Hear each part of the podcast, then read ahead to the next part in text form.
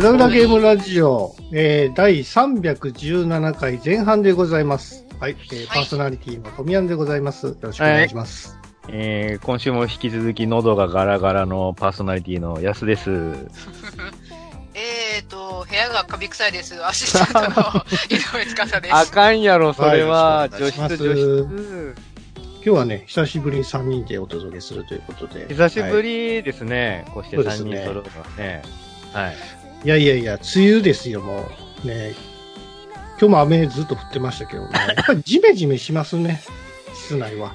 いやー、ジメジメするし、ムシムシするし、食べ物はカビ生えたりするし、大変ですわ。この時期はね。カビは生えないでしょ。今カビの話したばっかなのになんで梅雨にカビ生えねえって話に振っちゃうんだよ。転がんねえだろ、話が。そうか、そうか。はい、いや、洗濯物もね、なんか、あの、天気のいい日に干したいからさ、やっぱりこう、晴れた日って思うんですけど、やっぱり、梅雨時期はやっぱりね、どうしても雨が続きますからね、なかなか晴れじ、晴れ間がね、あの、拝めないというか、まあ、この前、去年、えっ、と、一昨年か、一昨年じゃねえや。昨日とかは晴れましたけどね。う ん昨日と一昨年間違えちゃうの。やばい。ね やばいです。うんまあまあ、まあそんな雨の中。まあ、いでもね、雨ってね、別にあの、僕的には好きな部類でもあるんですよ。あの、落ち着けるっていうかさ。小宮その何？割とさ、雨とか別に嫌じゃないとか、雪別に降ってもそんなに嫌じゃないみたいなことを言ってますけど、困んないの、雨降っても？まあ、通勤っつっても別にそんなに大した距離じゃないですからね。あの、困りはしないですよ。えー今日だってでさ、今日だって富谷さん外出してねえから困ってねえってだけで、外出る用事がある人はもう大困りなわけですよ。そうですよ。出勤の人とかもいるんですよ。そうあ、そうなの？うんそうなんです。あーそれは大変ですな。そう、そうなんですよ。そう、僕今日あの映画を予約してしまって、ああ、しまったーって思ったんだけど、天気予報見たらさ、今日、もう朝から夜まで100%ってなってて、やめそうですよ。そうわーしかも雨足強い音がずっと外してるっていうのを分かっていながら、家出ないといけないっていうこの辛さね。雨びしょびしょの中、うん。もうどうせさ、あのー何？レインブーツとか履いたってズボンの裾びちょびちょになるんですよ、なるどうせなる終わったって。でね、傘さしててもどうせ下半身とかカバンとかびしょ濡れになるな中、るそのびしょ濡れの体を、とカバンを抱えて、あのー映画館の中入ってって 映画見ないといけないっていうこのね、若干その映画を見る前にテンションがすでに下がるっていう、あのー外する出るには割と最悪なタイミングだったんです、今日は。天気としてはね。うんまあまあ、何の映画見に行ったんですか？今日はね、今日見たのは実写版アラジン、ディズニーの。ディズニーの実写版シリーズの、まあ最新作かな。ウィル・スミスが、そう、ウィル・スミス。ねウィル・スミスがジーニー。アラジン知らない人っていたりしますかね？つかささん、アラジンわかる？大丈夫？昨日、あの、テレビでやってたんで、そうそうそう。うん、アニメ版ね。そうそうそうそう。僕、その、アラジンもそうだし、まあ、美女と野獣とか、そのディズニー系の、そのあたりの年代のディズニー作品、まあ、好きなんですよ。おうおうで、何度も見て、あの、僕、美女と野獣のオープニングは、もう前半、あの、始まって10分ぐらいをそのまま再現できるぐらい好きなのね。あの、え、英語の歌歌いながらそのまま10分ぐらい再現できるぐらい好きなんですよ、ディズニー。へーで、アラジンもそうなんだけど、アラジンも結構見てて、すごい好きで、で、その思い入れが強いがゆえに若干実写化、最近のディズニー実写化への懸念っていうか抵抗みたいなのがやっぱあるんですね。そうなんですよ。まあ、あの、つい先日やってたダンボとかさ、ああ、見たんや。うん。あ、僕は見てない。ダンボは僕やばいと思ってちょっと見てないんですよ。いくら、いくらなんでもあの、実写のあの、象が耳で空飛ぶっていうのはどうなのってちょっと思ってしまって、あとそれ以前に見た、プーさんがね、熊野プーさんがあ、ー、ね、あのーアニメだから許せるけど、それを実写のぬいぐるみでやられると、お前手ベトベトじゃん、その蜂蜜でっていう、そういうリアルに思っちゃうみたいなのがあったせいで、しかもあの、音ボケキャラのプーさんがね、いろいろドタバタして人間にも迷惑かけちゃうけど、しょうがないな、プーさんは、つってアニメだったら許せたのを、実写版でそれをあの、リアルに、あの、仕事への影響も出ちゃうレベルでやられると、イライラするみたいなのがあったんですよ、プーさんの時に。で、その実写でやられると、アニメだったら、あ微笑ましいねとか楽しいねで済んでたものが、そうじゃないリアルさを伴って別の感想になってしまうんではないかっていう懸念があって、しかもウィル・スミスだしさ、その、ね、つぼラ、ランプから出てくる、その、ランプの魔人、妖精がね。何でも願いを見つえっていう、そのはいはい、はいはい。愉快な魔人ね、原作だと割と愉快な、ロビン・ウィリアムスがやってた、あの、声やってた、うんすごい愉快で、アニメ版ではね。早口でめっちゃまくし立てるみたいな、その、ロビン・ウィリアムスの独壇場みたいな感じだったんそうですすね。いいっすそれを、えっと、実写版だと、ウィル・スミスがやってて、そうそうそう。ペンキ塗っとんねやんか、体に。そう、あのーまあ、ボディペインティングじゃないのそれ、みたいなこと言われてたけど、あれは、あれは実は、ウィル・スミスそっくりに作られた、当たり前だけど CG なんですよ、もちろん。まあ、あれ全編、全編 CG です、あれ。えー、すげえ。俺、あの、ま、実写魔人、魔人は全部 CG で作られたウィル・スミスで、で、あの、フェイシャルはもちろん本人がやってるし、セリフももちろん本人だけども、ああの、C、あの、ジーニーは CG パートです。えー、そうなんや。で、もう、ウィル・スミス本人が最初に言っちゃってたからね。そうですか。うん。で、まあ、まあ結論から言うとすげえ良かったんですよ。そうなの？うん違和感なかった？あのジニーは、あ言言っとくけど、ジニーはウィル・スミスです。ジニーはどこまで行っても、うわ、これウィル・スミスだなっていうのが抜けなくて。まあまあまあ、顔がね、変わらんからね、そのままやからな。だって演技もウィル・スミスで、声もウィル・スミスだから、ウィル・スミスなんですよね、やっぱ。だから、あのーアニメのジーニーのノリとかを期待しちゃうと、ウィル・スミスはあそこまで流暢にベラベラベラベラベラって喋ったりしないし、演技として。あと、歌もそんなに上手いわけではないから、そこまで期待するのはちょっと酷なんですよ、やっぱ。ただ、ウィル・スミスはウィル・スミスなりの良さみみたいなのがやっぱあって、ウィル・スミスだからなんつったって名優だし。うん。でも、えアラジンではないよね。ただ、アラジンは、僕は、あのーまあ、アラジンと王女であるジャスミンのそのね、盗賊とお姫様っていうその身分を超えたロマンみたいなのの側面で、僕が好きな部分はその、アラジンとジーニーの間の友情みたいなのがあるんです、実は。うんうん。そこが、まあもちろんそのアニメに割と忠実めに作られているから、そこももちろん描かれてて、その時にね、あのーまあ、三つ願いを言えっていう、その、ランプの魔人は出してくれた代わりに、三つの願いを何でも叶えるっていう、いいことでも悪いことでも、何でもその、ランプから出してくれた人間をご主人様として願いを叶える。願いを叶えなくてはいけないっていう、そのポジションがジーニーなわけなんだけど、うんその、まあ、もちろん、盗賊であるアラジンは、いろいろ考えて、えー好きなお姫様のために、あれやらこれやうんらね、もっと僕をこうしてって、みたいなことを、もっと、なんか、いよ、人のためになるっていうかさ、願い事を叶えればいいのよ。それを自、まあ、もちろんそこは、やっぱさ、まずそうじゃん。まずそうじゃん。まあまあままあ、ずそうでしょ。そこもうは、完全にのび太くんじゃねえか。そこは、そこはまずそうなんですよ。そこはまずそうなんだけど、いろいろあった末にやっぱり、気づくわけよ。僕は失敗してしまったっていうのを気づいて、そこでオチで、一番最後に取っといたたった一つの最後の一個の願い事を言うんだけど、アラジンが。そこで生まれるアラジンとジーニーのすげえいいシーンが、ウィル・スミスであることによって、めっちゃ泣けるんです。よかったね、ウィル・スミスってなるのよ。で、ここで、実写版アレンジ、実写版ならではのアラジンのアレンジがされていて、エンディングが実は、オープニングに繋がっているのね。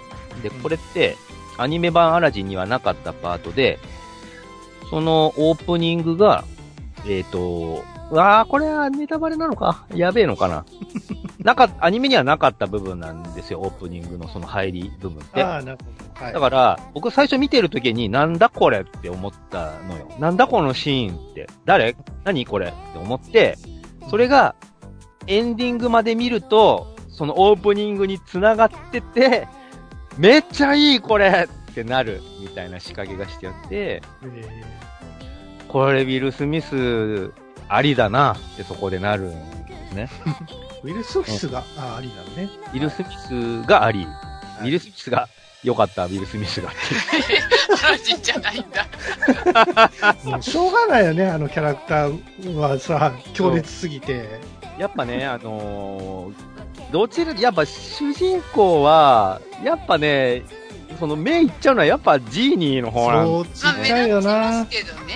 うん。で、ヒロインは魔法の絨毯なんですよ、実は。なんや、そう。魔法の絨毯がめっちゃよく可愛く動くみたいな、その、キャラクター味を帯びてるんああ、だそうなんや。よね、魔法の絨毯ちゃんが。えー、で、魔法の絨毯ちゃんが、その、まあ洞窟内、そのね、ランプを、ランプを見つけた洞窟の中で、アラジンに助けてもらうんですよ。で、アラジンに助けてもらって、その恩を忘れずにずっと、アラジンに、あの、アラジン乗っけてあげたりとか、運んであげたりとか、その、アラジンに忠実に、その、いろいろやってくれるのね、その魔法の絨毯ちゃんが。えで、まあ、時にはアラジンを助けてくれたりとか、ー、あ、意志を持ってるってことか。意思持ってるんですよ。その、キャラクターとしてちゃんと喋ったりはしないけど、意思があるんですよ。ドクター・ストレンジのマントみたいな。そうそうそうそうすごいそれは的を置いた表現で、本当あのマントっぽい雰囲気の可愛さがあるんですね。で、アラジンが飼ってる猿のアブーっていうちっこい猿とそうそうそう、コンビを組んで、もうその猿も本当の猿みたいにちゃんと CG で毛がふっさふさに描かれな。それは CG だろ。まあ、そりゃ再現したくなるよな、猿って思って、だいぶアニメのコミカルさよりも普通の猿寄りになってんだけど、そのね、猿のアブーとコンビを組んで、一生懸命アラジンを助けてあげようとしたりするあーでしたし、なるほどね魔。法の絨毯ちゃんがね、それがすごい可愛かったりとかして、けなげやの。うん、その、まあ、CG でね、ランプの魔人になってるウィル・スミスと、その魔法の絨毯ちゃんが良かったなっていう アラジンとジャスミンは、なんか、関係ないみたいな。アラジンとジャスミンはね、もうそのテンプレートとしてそれはいい話なんですよ、やっぱり。で、あの、いい話の上にあの、お決まりのね、あの、アラジンの、あ、あのーもう、定番のあの名曲がバーってバックはいはいで流れると、あ、もうすごいいいっていうのはもう感じちゃうのは絶対。あ、もうこの曲かかったらもう優勝みたいなのがある。だからもうクライマックスで、あ、そりゃ、こういうオチになりますよねっていうのを、もうストーリーも分かってるからさ、そこで。定番の曲をバーンって流されると、ああ、もう、有無を言わさず、いいです、このシーンは、いい映画ですってなっちゃうんです、そこは。もうそれはもう大前提なんですよ。で、ジャスミン役の人もまあお綺麗で、しかも歌超うめえんですよ。で、その、もちろんね、定番の歌を歌ってくれるんですよ。アニメの中で歌われたシリーズをもう全部ちゃんとカバーして歌ってくれてるから、それももう大満足でしたし、ね、ウィル・スミスはそこまで歌うまくなかったけども、まあ、ウィル・スミスであること自体にもう価値があるから、僕は、えっとね、実写版シリーズ、ディズニーの実写版シリーズでは今のところトップですね、アラジおン。ーうん。このアレジンが成功したらさ、なんか続いて、なんか、あの、なんだっけ、あの、二人の姉妹の話あ、アなんだっけナ雪ですか。アナあの雪、アナ雪別にさ、普通にやれちゃうと思うけど、実写？実写普通、待って、だって別にそんな、こんなんなの。そうか、そうか。だから、別にやってもいいけど、その前に、あの、アナ雪2が今、今度公開になるね、作られあてる。、そうそうそう、やるんだよね。うんそうそう。なんで、あの、エルサが氷の能力を持つ、だった、あの続きいらんと思うねんけどな、正直。そういう、そういう運命を、運命に生まれたのか、みたいなのが解き明かされるみたいな感じで、今度なんか、荒れ狂う海をその氷で凍らせながら歩いていくシーンみたいなのはね、PV でそうなんですか。愛されてましたそれはそれで面白そうでしたけどね。そんなに、まあね、その、僕の中ではちょっとウィル・スミス違和感あるなと思ったんやけど、そうでもないってことなんですね。ウィル・スミスね、あのーもうさ、PV で散々出ちゃってるし、ネットニュースでも取り上げられちゃってるじゃない。うん。で、この間日本に来てさ、あの、山ちゃんとから、あの、吹き替えのね、山ちゃんと絡んだりとかしてて、君の声ぴったりだよ、みたいなことを絡んだりしてたから、もう、もうそれはそれでもう、まあ見た瞬間にもう慣れちゃいますよ、ビル・スミスなんていうのは。あ、ビル・スミスだねって言って、もうすぐ、すぐ慣れる。うん。なんか僕の中でもキャラクター出来上がっちゃってるもんやからさ、ウィル・スミスってさ、うん。もう完全インディペンデンスデーのそうそう。宇宙人殴った宇宙、宇宙飛行士みたいな感じで、ね、見えるんですよ、もう。ええまあまあまあ、なんだろうね。まあそんな感じです。そんな感じだけど、あの、一応ウィル・スミスの、ウィル・スミス本人のロマンスパートみたいなのもあるんですよ。あえ？そう。あの、王女、王女様とアラジンのロマンスと並行して、ウィル・スミスのロマンスパートみたいなのも一応あるんですよああ、そう、だからそういう面では、やっぱウィル・スミスであることが生きてくるんだよね。そう。なんて言ったってウィル・スミスだから、うん。そうそういうとこでは人間であることが逆に生きてくるわけですよ。うん。そう、なので、まあ、僕原作大好きだけど、見て楽しかったから、アニメのアラジン、ディズニーのアラジン好きな人にもおすすめできるし、アラジン見たことないっていう人は、うん。アニメのね、アラジン見たことないっていう人は、100%ここで泣くっていう箇所が絶対うんあっあ、最後の、アラジンが最後のね、願いを言うところで、100%泣くから、みんなあそこで。だから見に行ってほしいな、ぜひともね。なんかね、僕の中でね、その、顔芸をもうちょっと入れてほしいな。わかる、わかるよ。わかる、わかる、わかる。マスクっていう映画知ってわるかる、わかる。ジム・キャリーが出たやつ。わかる。あれのなんかね、表現をしてほしいんですよ、本当は。そう。だから、すごい合ってると思うんですよ。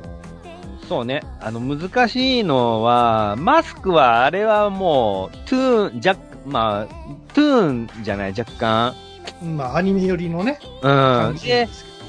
実際その、手書きアニメだった頃のアラジンでは、いろんな百面相をやっぱやってたんですよ、が。いろんな形になったりとか、はいはいはいいろんな顔をしたり、あうんすんごくちっちゃくなって、あの、ランプのあの、蓋を取るとその中にぎゅうぎゅうに詰まったジーニーがギューって入ってて、家は小さいっていうシーンがあって、俺そのシーン大好きなんだけど、うん今回やっぱ、あの、ウィル・スミスになるとリアルだから、ランプの中にぎゅうぎゅうに入ったウィル・スミスみたいなのはやらないんですよ、やっぱり。変になるから、それをやっちゃうと。だからその百面相みたいなのはさすがにやらないんだけど、あのーまあ、分裂してそこら中にいっぱいに増えるウィル・スミスみたいなのはやるのね、割と。一生懸命できる範囲で。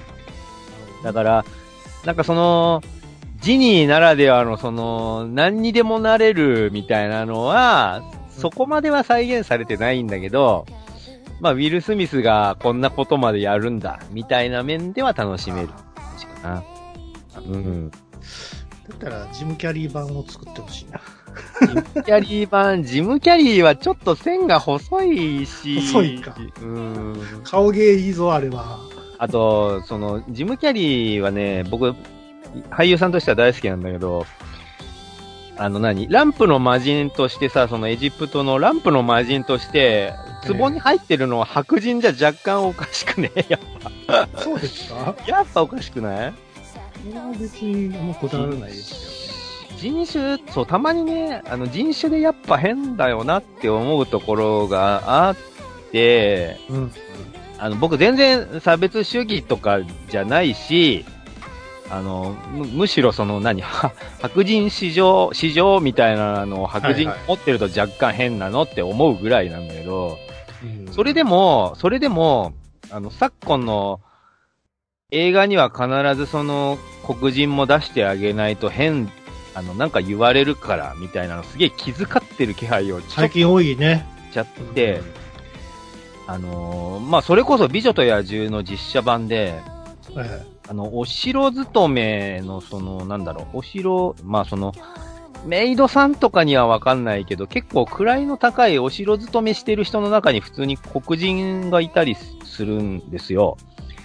で、それって、もちろん原作ではそんなシーンなくて、うんあ、なんか実写化するにあたって昨今のその風潮を組んだのねって思ったんだけど、うん。なんかその、何、宮廷みたいなところに黒人のなんか、時間みたいなのが普通にポンっているのってなんかやっぱ変な感じするのね。その世界観を鑑みて。うん。だから、なんだろうね、その、あんま気遣いすぎると、なんか、逆にリアリティもなんか変になるなってちょっと思ったりなんだけど、あと、あとね、ディズニーって、あの、おーやっぱディズニーだから、あんま汚いシーンとかは見せないんですよ。そうですよ。出さないしね。基本、実写とはいえ、基本綺麗な絵作りなんだよね、やっぱ。そうですね。で、あのーまあ、冒頭にすげえボロ船が出てくるみたいなシーンがあるんですよ。で、あの、セリフでは、あの、床板も腐りかけで、みたいな、このオンボロ船、ちゃんと海乗り越えられるの？みたいなセリフ出てくるんだけど、見た感じは、あのーディズニーシーとかに出てくる超豪華なアトラクションの船みたいな感じなの。え、全然汚くないし、楽しそうなんだけど、船、みたいな感じの船だけど、劇中ではそれがボロ船、みたいなことを言ってて、あと、まあ、スラムみたいなシーンで、うん。あのーえっ、と、放送禁止用語ですけど、小じきの親子が出てくるのね。で、それで、ホームレスね。うん。盗んだパンを自分で食べようとするんだけど、そのホームレスっていうか、まあ、物乞いをしてる親子を見て、はいアラジンが、心優しいアラジンが自分の食い口をそのままあげるみたいなシーンがあるんだけど、その、なんだ、物乞いの親子も汚くない、あんまり。しょうがない。ねディズニーそういうことかディズニーだから、はいはい。えー、全然か、あんま汚れてないですよ。地べたには座ってるけど、みたいな感じ。なのよ。やっぱしょうがないんですよ、ディズニーだから。で、その、まあ、実写版、アラジン、アラジン自体もね、まあ、小ざっぱりしてて、まあ、物乞いで、その食いぶちをしのいでる貧乏な若者みたいな設定なんだけど、割と、サイドの高い赤いチョッキとかを普通に着てて、で、あの、まあ、ドッタンバッタンするから、埃まみれ、砂まみれになるんですよ。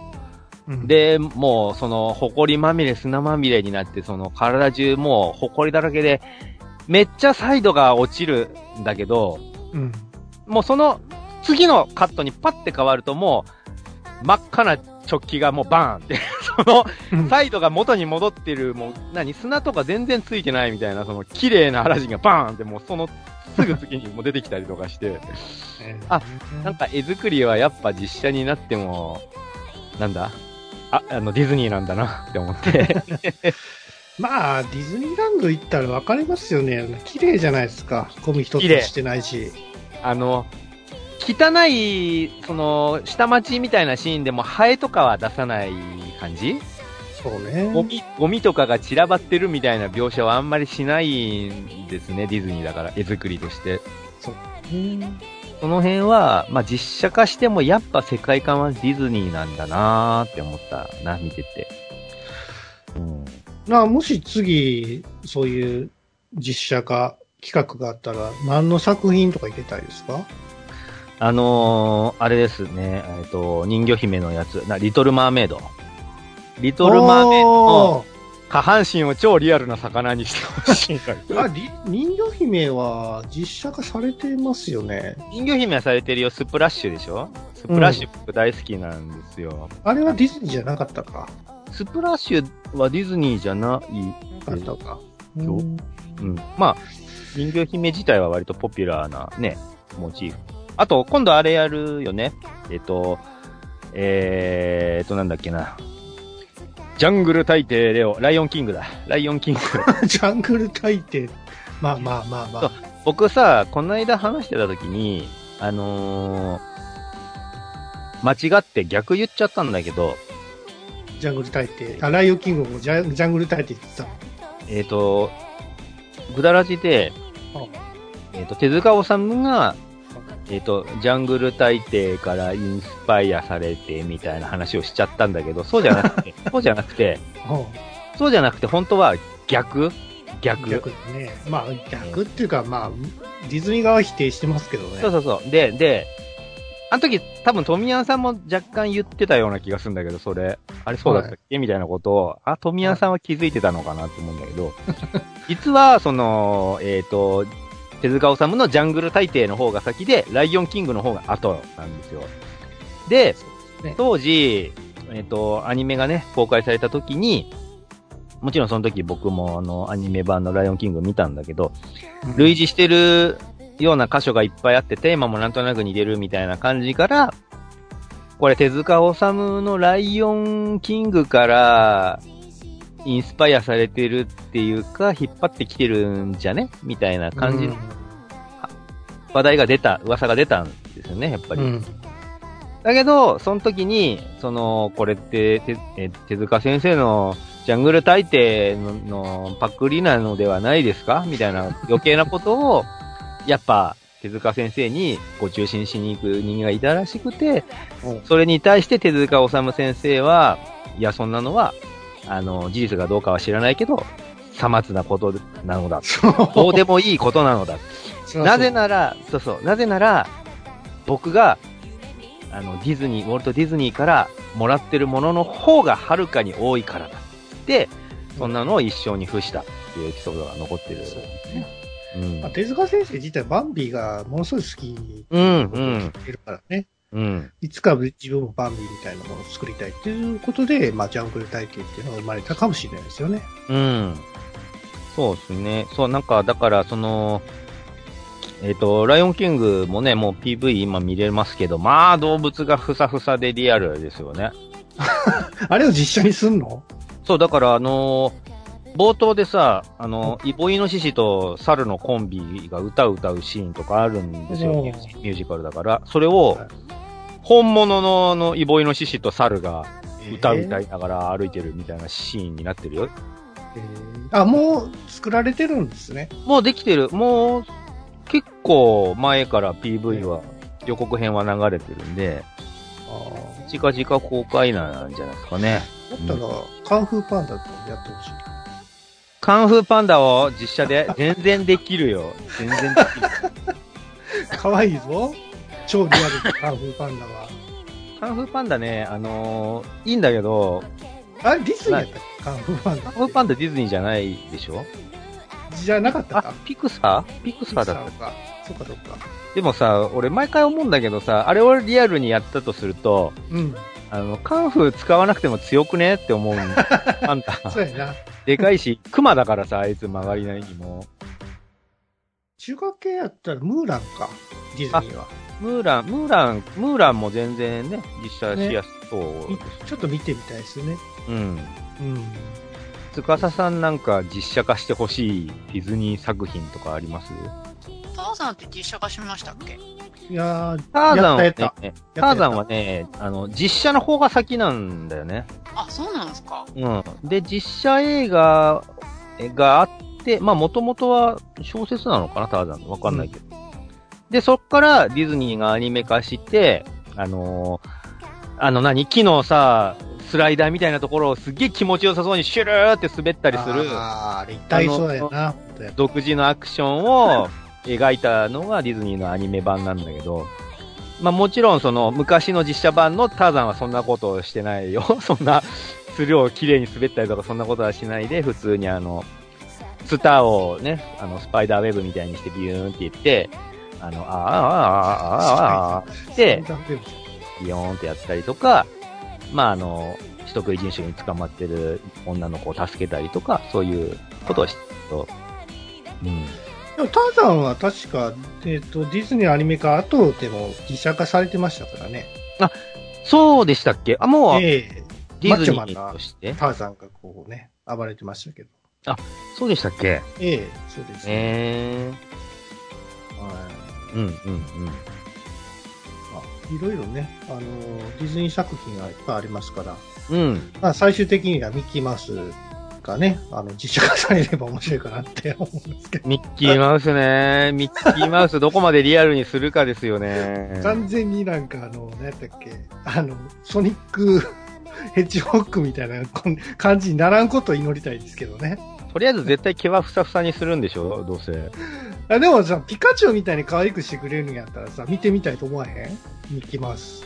うん、まあ、そう、そうね。まあ、そうね。だった、てか、だったら、だったら実写にしてんでもいいんじゃないのってちょっと思うけど。そう、そうっすか、うんファンタジアとか実写でちょっと見てみたいなって気がする。ああ、そう、そう、そうね、そうね。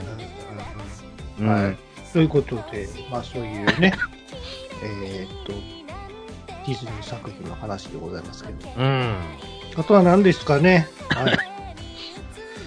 まあゲームの話ということで、あのー最近ミニ、ミニキーブームじゃないですか。ファミコンミニしかり、えーっと、メガドライブミニしかり、あ、ミニハードってことね。そうですね。うん。ついにコナミがあの PC エンジンミニをあの発売するということで、うん。うん。ちょっと SNS ではちょっと盛り上がってたんですけども、なんかね、僕の会社で平成生まれの女の子がいてるんですけども、うん。あの、メガドライブ知りませんとか 言われて、そりゃそうだろう。そりゃそうだよ。ちょっと俺、びっくりしてもうて、嘘でしょ？いや、いや、何にしても、なんかこういう業界的なところに足突っ込んでる上ではさ、それぐらい知っとこうやと思うじゃないですか。まあ当然そうう。宮さんの会社はゲーム会社なんですか？まあ、ゲームも作るし、映像もやるしって感じですね。なんかね、た映像、映像会社、うちもそうなんだけど、映像会社の人って必ずしもゲーム好きじゃない気がする、これ。あ、そうですか。映像ってその、いろんなものが映像で、なんか若干その、アーティスト気質な人とかだと、まあ、こういう綺麗な映像が作りたいみたいな、その映画だったりとか、まあ、アニメでもいいんだけど、その、必ずしもゲームをやってるとは限らないから、そう、そっか。ましてや、その、ましてやですよ、その16ビット機なんていうものに対して、映像美なんていうのを感じないんだと思うんですよ、今の子らは。あの頃はあの頃の、あのす素晴らしさがあったんだけど、つかさん、あの、PC エンジンってわかります？うーん、名前は聞いたことありますけど、でもやった世代ではないので、あやってはいないか。やってなんはいない。かね、なんかあのツイッターで流れてきたんだけど、あの、小学生の会話で、あの、ばあちゃん家に行ったらすげえ昔のゲーム機があってさ、見たこと、遊んだことねえんだけど、つって、その子供たちが、その遊んでる場所に、その、それをもらって持ってきたって、見せたらしいんだけど、これなんつうの見たことない、これ DS って言うんだぜ。でわあそうなのいやいやいや。めっちゃ新しいやんか。富谷さん違うんすよ。富谷さんが言ってるのは 3DS なの。え、え普通に DS も新しいですよね。それは、俺たちが、あ、おっさんだからなんですよ、すでに。そうなんですか。D、だって DS だって 10, 10年も経ってないですよね。DS10 年以上経ってるよ。あ、そんなに？経ってる経ってる、全然経ってます。だって僕た、僕と富谷さんが、えっ、と、このラジオ始める前に、あの前の会社にいた時に、あそこで、僕はあの、3DS を遊んでいたから、お会社の会社の子たちと一緒に 3DS で遊んでたから。ってことは、DS なんつうとさらに前なの。そんな、え DS、3DS の前、あ、そっかそっか、3DS の前が DS か。そうです。あの、でっかくてちょっとやぼったい、あ、はいはい、なんかペンみたいなのついてるやつ？ペン、ペンは 3DS もついてるけど、タッチペンは全部についてるけど、そっか。今はもうあの、3DSLL とかになってあーそっか。そっか、さらにそこから進化して、2DS、あのーパカってならない、最初から板状の、うんあの閉じないやつ、2DSLL とかになってるはずなんですよ、今。えじゃあ、じゃあその子らはあれやんか、ゲームボーイも知らへんのか？当たり前じゃん、そんな、あの、ゲームボーイカラーになった時はもう超驚いたよ。しないしない。知らないよあれ、ポケットモンスターが発売してたやんか。すされてたね。ねえ。今でもやってますけど、ポケモン、ポケモンっつって。DS でやってたんですよ。そう、だから、もう DS なんか知らないんですよ、今の子たちは。はいはい。まあ、まあ、知らなくて当然やん。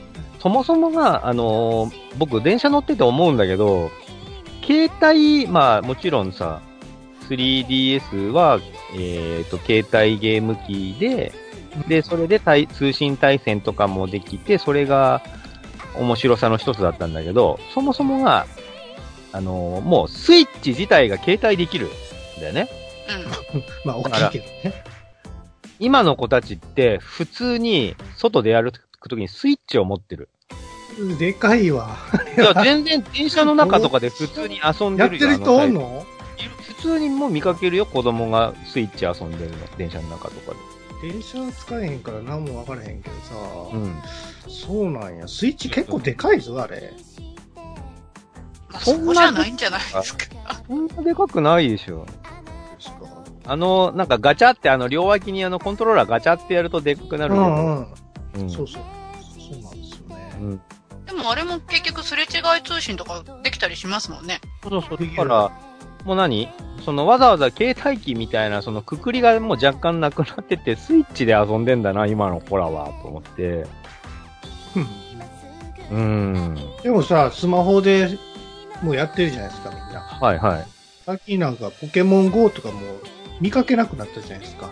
ポケンモン GO はね、でも、ポケモン GO は一時期アホみ、あ、でも未だにいるよ。なんか、なんか変な、変な、スマホ持っ。た集団がいて、ちょっと怖いって思ううんと、大抵、ポケモン GO の特定のモンスターが出る情報を引きつけてきた人たちだったりするから、あ未だにいるし、あの、そもそも売り上げがすごいんですよ、ポケモン GO は相変わらず。ーそうなんですか。あの、ワールドワイドだからね世界でやってる人がいっぱいいるから。だから日本での瞬発的なブームはなくなっちゃって、もう未だにすごいですよ、ポケモン GO はこね。の前さ、珍しいおっさんがさ、ポケモン GO やと思うんやけども、うん自転車乗りながらポケモン GO をいじってるんですようん。しかも1台だけじゃないですよ、うん。スマホ。5、6台、あの、ハンドルの上にうん。固定して、いる、いるそれね、あれ？それ名物おじさん、名物おじさんじゃない？あの、ポケモン界の名物おじさんじゃない？マジで、俺会社、ここにあるんですけど、うん乗ってたで、その人。うわーって走ってたで。なんかおまわりさんに怒られたよ、その人。びっくりした、俺。こんなやつおんのかと思って。いるいる、います気よ。合入りすぎやろ。うん。いやいや、自転車でさ、いや、いや、回収したんやろな、ポケモンをいろいろうん集めて、チャリで、チャリこいで。そんな神経ならでもええやな。まあね、でもその、最近さ、スマホ、あの、2台持ってたりとか、たスマホとタブレット持ってたりとかさ、会社用にもう1台持ってますみたいなのが普通になってきてるから、何？ゲームアプリとかでも、あの、副アカウントみたいなのを作って同時に進めていったりああ、なるほどね。も普通にいるんですよ、今。で、ましてや、その、交換とかができたりすると、その、自分で複数進行してる方が有利になったりもするから、うんうん。その自分の中の、その複数ある中で回したりとかしてる人もいるしね。なんか今度はポケモン GO ってほら、あの、歩いてさ、ポケモン見つけてっていうこと、アクアクティブにこう自分がい能動的に行かないとできないじゃないですか。うん、うん。でも次のポケモンは、あの、寝てる間に、なんか、楽しめるらしいですよ。そのあー、システムはちょっとよくわかんないんですけども、未来ですね、寝てる間に。寝てる間に俺何何のゲームやってんのかもちょっとよくわからないようなことになってると思うんですけど、なんかやられてるんかな、俺って。なんかね、最近アプリとかでもそうなんだけど、あの、もう触んなくてもいいみたいなのおうがだんだん増えてるというか、そうなんですか。あのー介入する必要はないんですか、自分が。まあもちろん介入できるんですよ。介入はい僕がやってるゲームも、まあもちろんそうなんだけど、えあのーいじれるところって、必殺技を打つタイミングとかそんぐらいで、しかもそれすらも、なんだったら別にこだわらないならほっといてもいいぐらいの感じなんですよ。で、うん放置して、あの、ひたすらループみたいなモードをポチってやっておくと、もうその中で何もせんでも、放置しといても勝手にどんどんは、あの、進んでいくんですよ。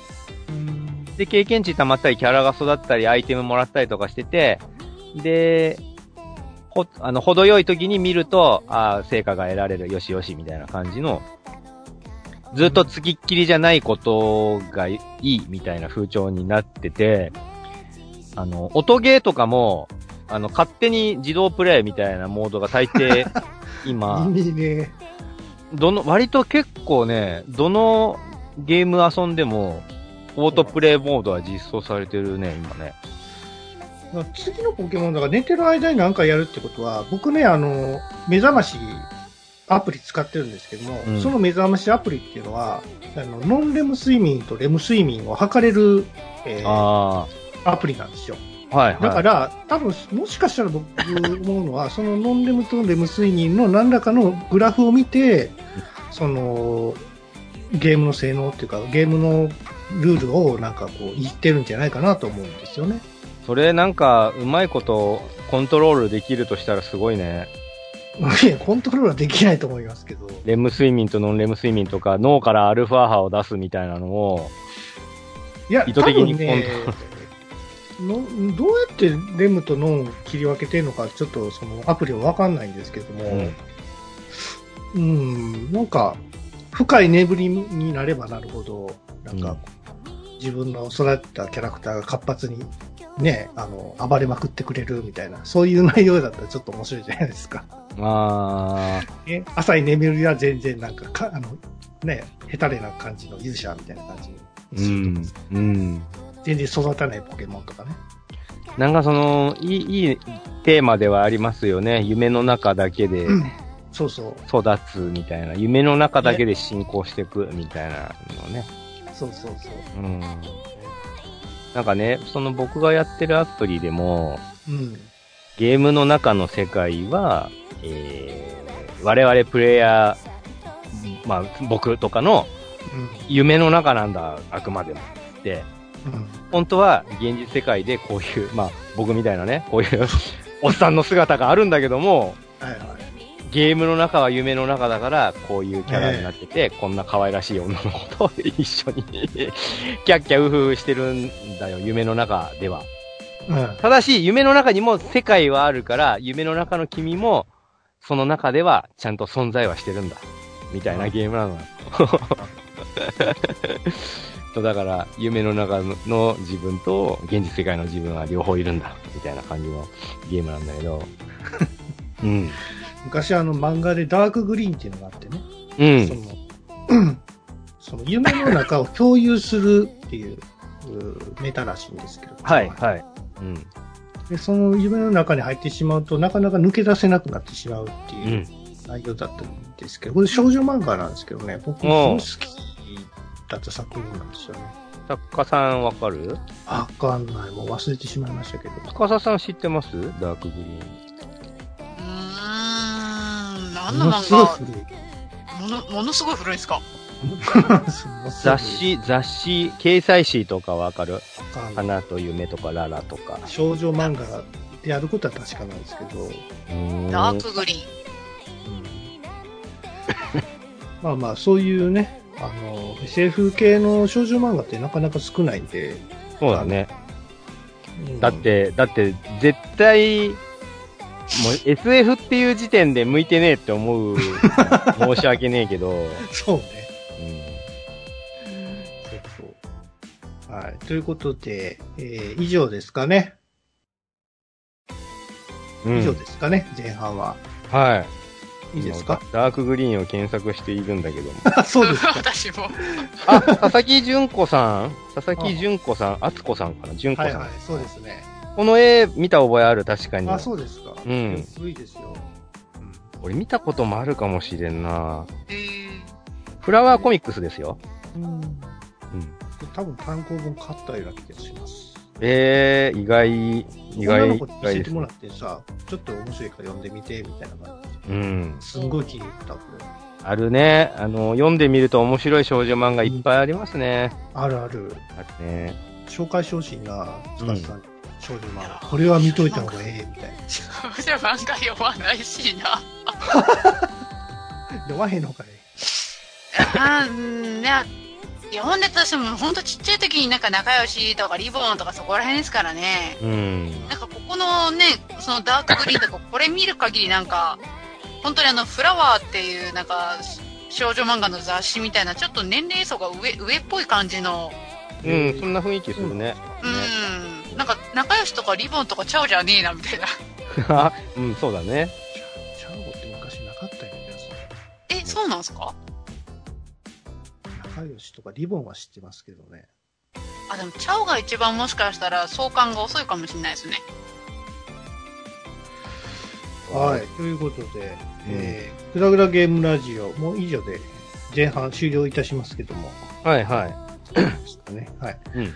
ということで、えー、ぐだぐだゲームラジオ第317回前半でございました。はい。ぐだぐだゲームラジオ